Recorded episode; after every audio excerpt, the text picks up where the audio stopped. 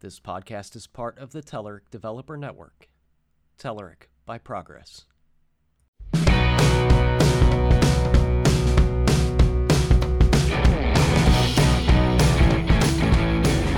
Hello and welcome to Eat Sleep Code, the official Telerik podcast. I'm your host, Ed Charbonneau, and with me today is my co-host, Brian Rinaldi. How you doing, Brian? Doing great, Ed. How are you doing? Excellent. Back for another Telerik Developer Digest show, and we are both back from events and traveling and all that good stuff. Yeah, and I'm already headed out again. I'll be in Atlanta this Friday and Saturday for Connect.Tech. Connect.Tech. What's that going to be about? Connect.Tech. I don't know. They changed the name. It used to be Connect.JS. It's a front-end developer like in JavaScript conference. I mean, it used to be purely a JavaScript conference, and now it's a little bit broader. So I'll be there. Jen will be there. We're both speaking. We're sponsoring. Should be good. What are you talking about, Brian? Oh, what do you think, man? I'm not Jekyll, right? Yeah, it's Jekyll. Yeah, I talk about Jekyll. And I'm almost done with my book. I'm like literally two paragraphs, I think, or two or three paragraphs away from finishing the book. Oh, I didn't know you were writing a book. Yeah, so, I wrote this short one for O'Reilly that they have for free. It's about like 80 pages. It's just, they call it a report, not a book. And then this one is a full book I'm doing with Raymond Camden on static site generators. Oh, that's right. I remember you talking about this before. Yeah, so when you brought up Raymond's name, now I remember. Yeah, so I was behind schedule, way behind schedule, but I finally... Author behind schedule. It's totally unheard of, man. I finally found some time to like just sit down and get these last chapters, written. I keep saying that Ray, other than the opening chapter, which is easy, Ray left me the hard chapters. So I have one on building a documentation site with Hugo, another on, what was it? I can't see how much I even remember. Oh, yeah, using like CMS, like alternatives to built upon static site generators. So, there's lots of these CMS-like static site tools nowadays, but turns out they're not that easy to use. That chapter seemed like it would be easy. Not easy. We're doing this because it's easier and we don't want a database. Yeah. And then I had a chapter on migrating from like WordPress and other CMS solutions to static site. Now, I did the Kendo UI webinar last week, and the recording is up on our YouTube channel. If you go to youtube.com/Telerik, it's up there. And one of my demos, and it's a pretty lengthy one too, is how to use the Kendo UI media player control. And I used Jekyll with that example. So I'm pulling in all of our videos from NativeScriptSnacks.com or org, is it? NativeScriptSnacks.com? I think it's .com. .com. And I pull all the videos in and create like a theater media player experience. Kind of like just mimicking YouTube, essentially. So you have like a list, a playlist that you can click through, and it loads up the video in the main window. Sweet. Yeah, so one of the things I emphasize is, because you're always talking about like CMS versus static site, and it's like this is not really a replacement for CMS. It's great for those kind of things like what you're working on, or it's great for blog, or it's great for informational sites and stuff like that. So. They're great tools for things that make up a huge chunk of the web, right? Yeah. Most of the web is not massive websites or web applications. We talk about them a lot because they're important, and particularly important to businesses, right? But a lot of the web is just simple informational sites or things like that these are great solutions for. Yeah, and Kendo UI being HTML, CSS, JavaScript, it was easy to just plug that right in. And the hardest part, I think, was just finding out how to get the data out of Jekyll, because I'm not that savvy of a Jekyll user myself. So getting that and mapping it to some JSON and getting it to populate those controls was probably the most difficult part, and that wasn't too bad. It took maybe 2 hours to create the entire thing and upload it to GitHub and create a little video on it. So I wouldn't say that's too bad. Cool. Yeah, and I'm doing some of the same. I am traveling next week as well. Actually, this weekend, shortly after this podcast airs, I will be going to St. Louis for what used to be St. Louis Days of .NET. It's now called DevUp. So it's a great conference. I think it brings in around 1,000 people, maybe more. I'm not 100% sure on that, but it's a decent size community conference, and they have a lot of great speakers there. Sam Basu is joining me. Sam also works with us. He'll be joining me for quite a few sessions. He'll be talking about ASP.NET Core and Xamarin, and I'll be talking about ASP.NET Core as well. So it should be some fun times. And if you are in that area, please flag us down. Give us a tweet. You can find me by my name at Ed Charbonneau on Twitter, and just give me a shout if you're going to be there. I'll probably be up there recording some podcasts and speaking and hanging out in some open sessions. Cool. So let's get to the agenda. We've got 3 big talking points today. So instead of going through a lot of articles, we've got some 3 heavy hitters that we've picked, so we can elaborate on those a bit.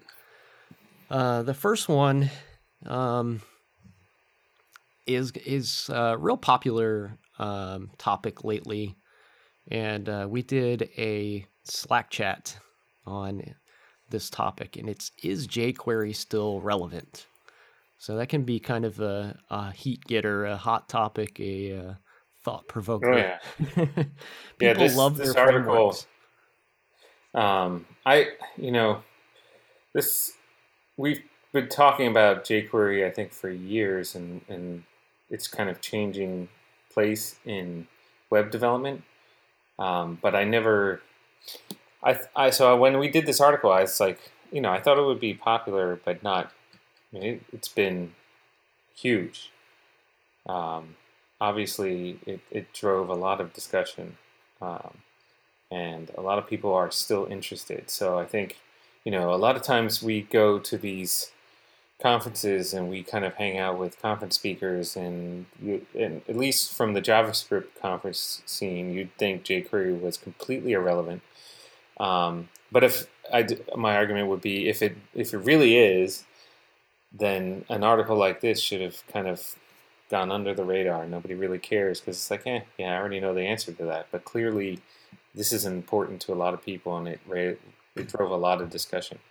Yeah, conferences is a tough area to gauge this kind of thing, because conference organizers like to pick hot new topics and stuff that is kind of tested, and we know this is a solid technology and it's not really being innovated on anymore. That kind of stuff usually falls by the wayside. Because it's just not that hot, newness anymore.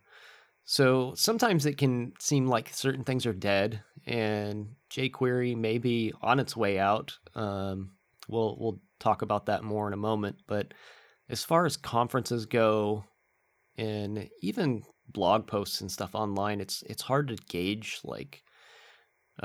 if something is really dying out or if it's just stable and there's really just nothing new to cover. Right. Totally agree. Yeah, we've got a lot of ASP.NET Web Forms developers out there still, but if I submit a talk on web forms to a conference, that's going to be a tough sell. That's a hard one to get picked. Yeah. Well, interestingly, I think it depends on whether you think conference attendees are even representative of developers as a whole. Because, I mean, if an article like this is still considered important to a lot of people and drives a lot of discussion, then perhaps we're missing opportunities for topics at conferences. Because right. Clearly, if you know, it would seem to me there would be a lot of developers who might enjoy a panel or something on this topic if, you know, clearly there was a lot of people who still care about the topic. We're still wondering. I mean, even this, you know, showed up on CSS Tricks, which is a really popular site, and he had some comments about it. So what were some of the things that were discussed on in the Slack chat? You know, I think what's interesting in the CSS Tricks comments use a term I'd never heard. Is like we finally reached baby bear, which I had never heard that term before. Have you ever heard that term? No. He said we finally reached baby bear on jQuery, which I guess it's like basically a happy kind of equilibrium was kind of what it meant. I never ever heard that term before. But anyway, I think what the end result is here is that. If you look at this discussion, a lot of the people in the discussion, one even being, like, keep in mind, these are not all Telerik employees. We've got half the group doesn't even work for Telerik. One of them is on the jQuery team, and one from Telerik, TJ, used to be heavily involved with jQuery and knows a lot and still is active in the community. But the net result was, there's nothing wrong with jQuery. It's just I'm not finding it as useful as I used to. And so I don't, whereas maybe, you know, a few years ago, I would have started a site and thrown jQuery in there. Nowadays, I default to not using it and bring it in if I need it. Which I think that's a fair place for jQuery to be in. In the net result is, it's nothing. If you need to use it, there's nothing wrong with using it. It's well tested. You can even now pull only the pieces you need, so it's lightweight. I mean, there's legitimate reasons to use it. It does simplify accessing the DOM in ways that even the current APIs are a little less simplistic than. The jQuery APIs are very easy to use, but it's not necessarily something you have to include by default. Yeah, there's a couple things that kind of are mind-boggling to me when people talk about completely dropping jQuery. And some of those are the DOM interactions you're talking about. One of them that people don't really talk about very often is jQuery's ability to create HTML.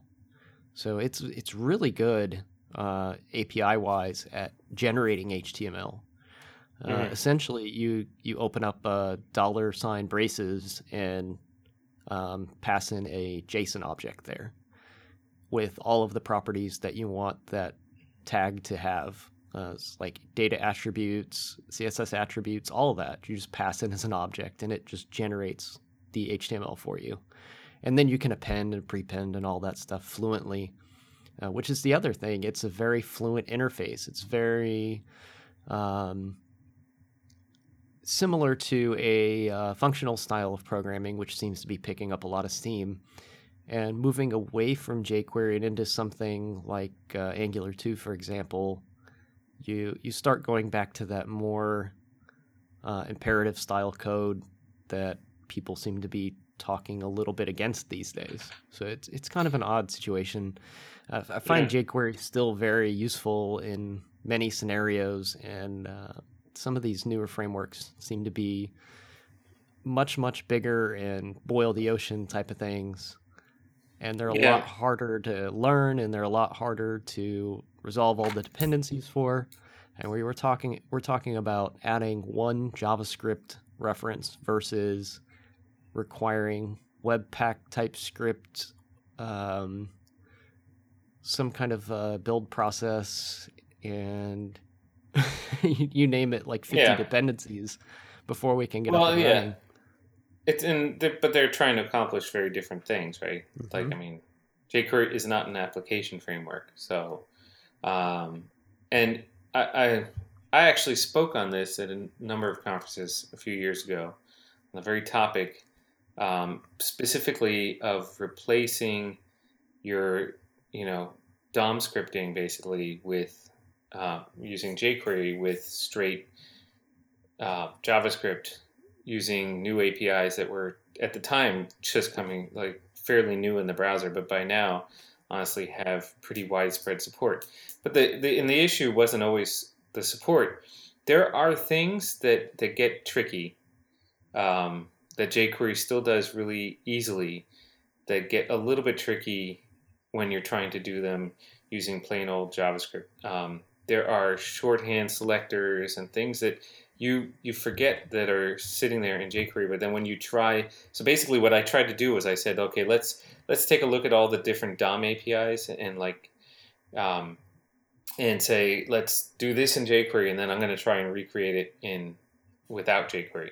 And a lot of the basic stuff, and probably this suits, say, you know, the 80% of what you're going to do at any point is actually fairly simple to do without jQuery. And because those APIs have kind of followed jQuery in a way that that nowadays they slightly mimic how jQuery used to how jQuery has always worked, because that's how people were comfortable working with it, right? But then there are things that just don't, or that don't really exist, that are really, really difficult to recreate and take more code than necessary when you could just use jQuery. So it depends on what you're trying to do. You know, I'd say if you're trying to do some basic DOM manipulation, then it's probably not that, you know, necessary to bring in jQuery.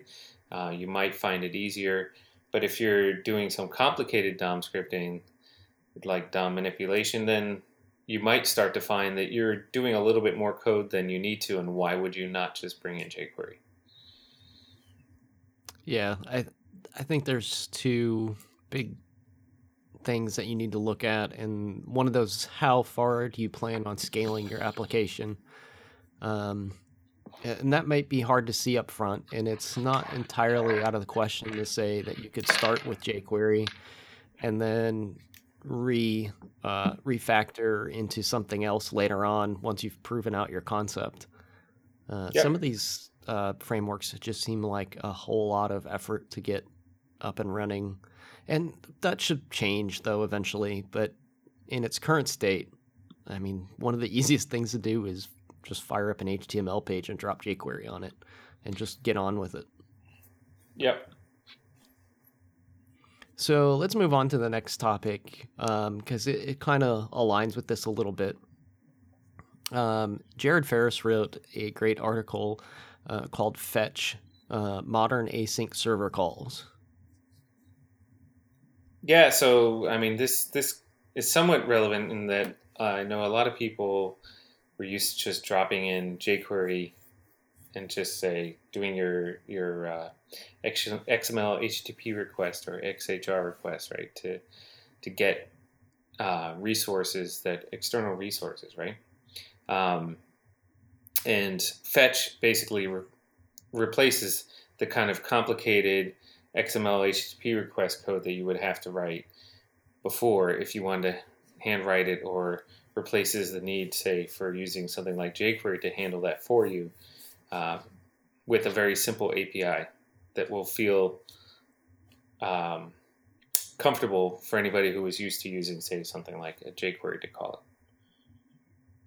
Yeah, and this API seems to have more of a modern approach that we didn't see before in XHR or even jQuery's $.ajax method. Right. It does. It does some things with promises, and it also has stream readers, which is something that we didn't have before. So with promises, we're able to have that asynchronous type of action, and that can be very helpful in these newer applications where you don't want to hold up, the UI, and you want to have multiple things going on at the same time, processing data in the background and getting the data the user needs before, you don't want to stop them from moving through the application while these things happen. So this can be very helpful and not something that was straightforward before. Yeah, it definitely makes it brings it up to par with modern kind of coding standards, as well as offers you kind of a simple, straightforward API, as opposed to, requiring all kinds of complicated code. Obviously, one potential drawback is that it isn't yet supported in all browsers. So right now it is in Firefox and in Chrome and in Edge, and it does work on Android. So, it's funny, nowadays the laggard is always Safari. So it does not work on Safari on desktop or Safari on iOS. But Apple's the innovator in the market. I won't go there. Safari is, I've noticed what seems to be, at least from discussion, there seems to be some movement finally on a number of things in Safari. But obviously that hasn't fully come to fruition yet. And maybe I won't say that I know a lot about that, honestly. It's just kind of, I read a lot, and I know I've seen discussions of this, that there has been some movement catching up on a number of different things that Safari does not yet support that developers want desperately. So, there is a polyfill available, so you could still use it. And outside of Safari, you have pretty widespread support. So it's not like you're polyfilling it across all browsers. You're just polyfilling it for Safari and iOS Safari. Do you know what the name of that polyfill was? It's linked in the article, but it's actually just called Fetch. So okay. And it's from GitHub. That's... actually, it's created by GitHub. So it's like github.com/GitHub/fetch. Yeah, the stream readers I thought were interesting too, because this is something that we've seen in Java and C# and VB and other languages before, and this helps us with different types of responses. Like if we want to return text or JSON or a blob of data, you've got some non-text type of data that you want to bring back. We actually have ways of dealing with it now that we didn't have before. Yeah, I haven't messed with that, so like I'm a little ignorant on that topic, so I won't. Let's just say it's a new API surface that will be very helpful to folks when they have different types of APIs that they're hitting, because not every API is JSON. Right. True. So we're talking about migrating today. We'll continue that theme with the next topic. We have Angular 2 patterns for Angular 1X apps. This is an article by Todd Motto, and he's talking about things that you can do in Angular 1. So when you do get ready to migrate to Angular 2, it'll make things a whole lot easier. It's like, what can you do today to make tomorrow better type of thing. And I think that kind of fits the theme of what we've been talking about. Is jQuery still relevant? What are some new APIs for JavaScript? And now what can we do to migrate from Angular 1 to 2 a little easier? Yeah, and I mean, he's got some great tips in there, and it continues a theme that he's focused on recently with his... we talked briefly with him even about his ngMigrate site. Mm-hmm. And some other articles that he's written on similar topic.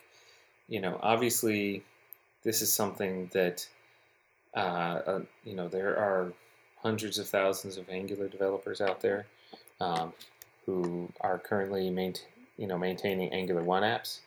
1.5 or whatever was the version that was super popular.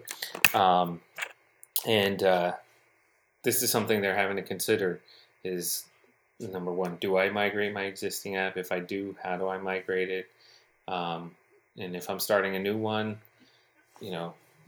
do I go with Angular 2 or do I use the Angular 1.x that I'm comfortable in already?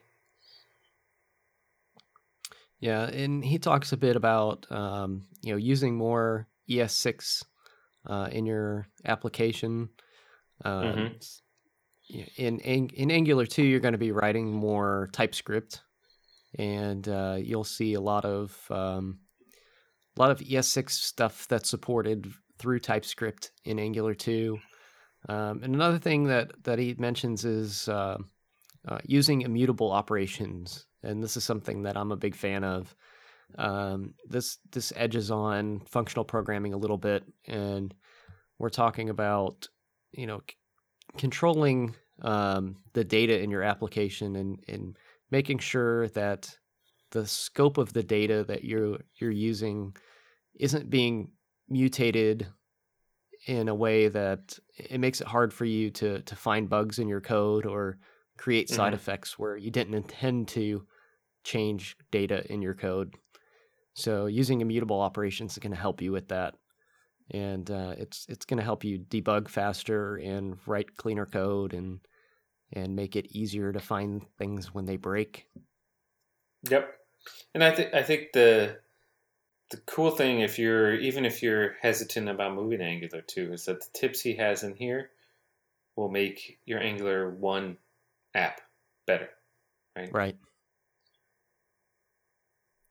So I think that about sums it up for today. The Telerik Developer Digest stuff that we talk about is part of our biweekly newsletter, and you can find that at developer.telerik.com. We usually have additional topics in there, and you can find all of the articles that we've covered in the show and more. And Brian puts that together every other week, so thanks, Brian, for the great content. Oh, yeah, no problem. And thanks for being part of the show, and I'll talk to you again in another a couple weeks. Sounds good. Talk to you later, Ed. All right. Bye-bye.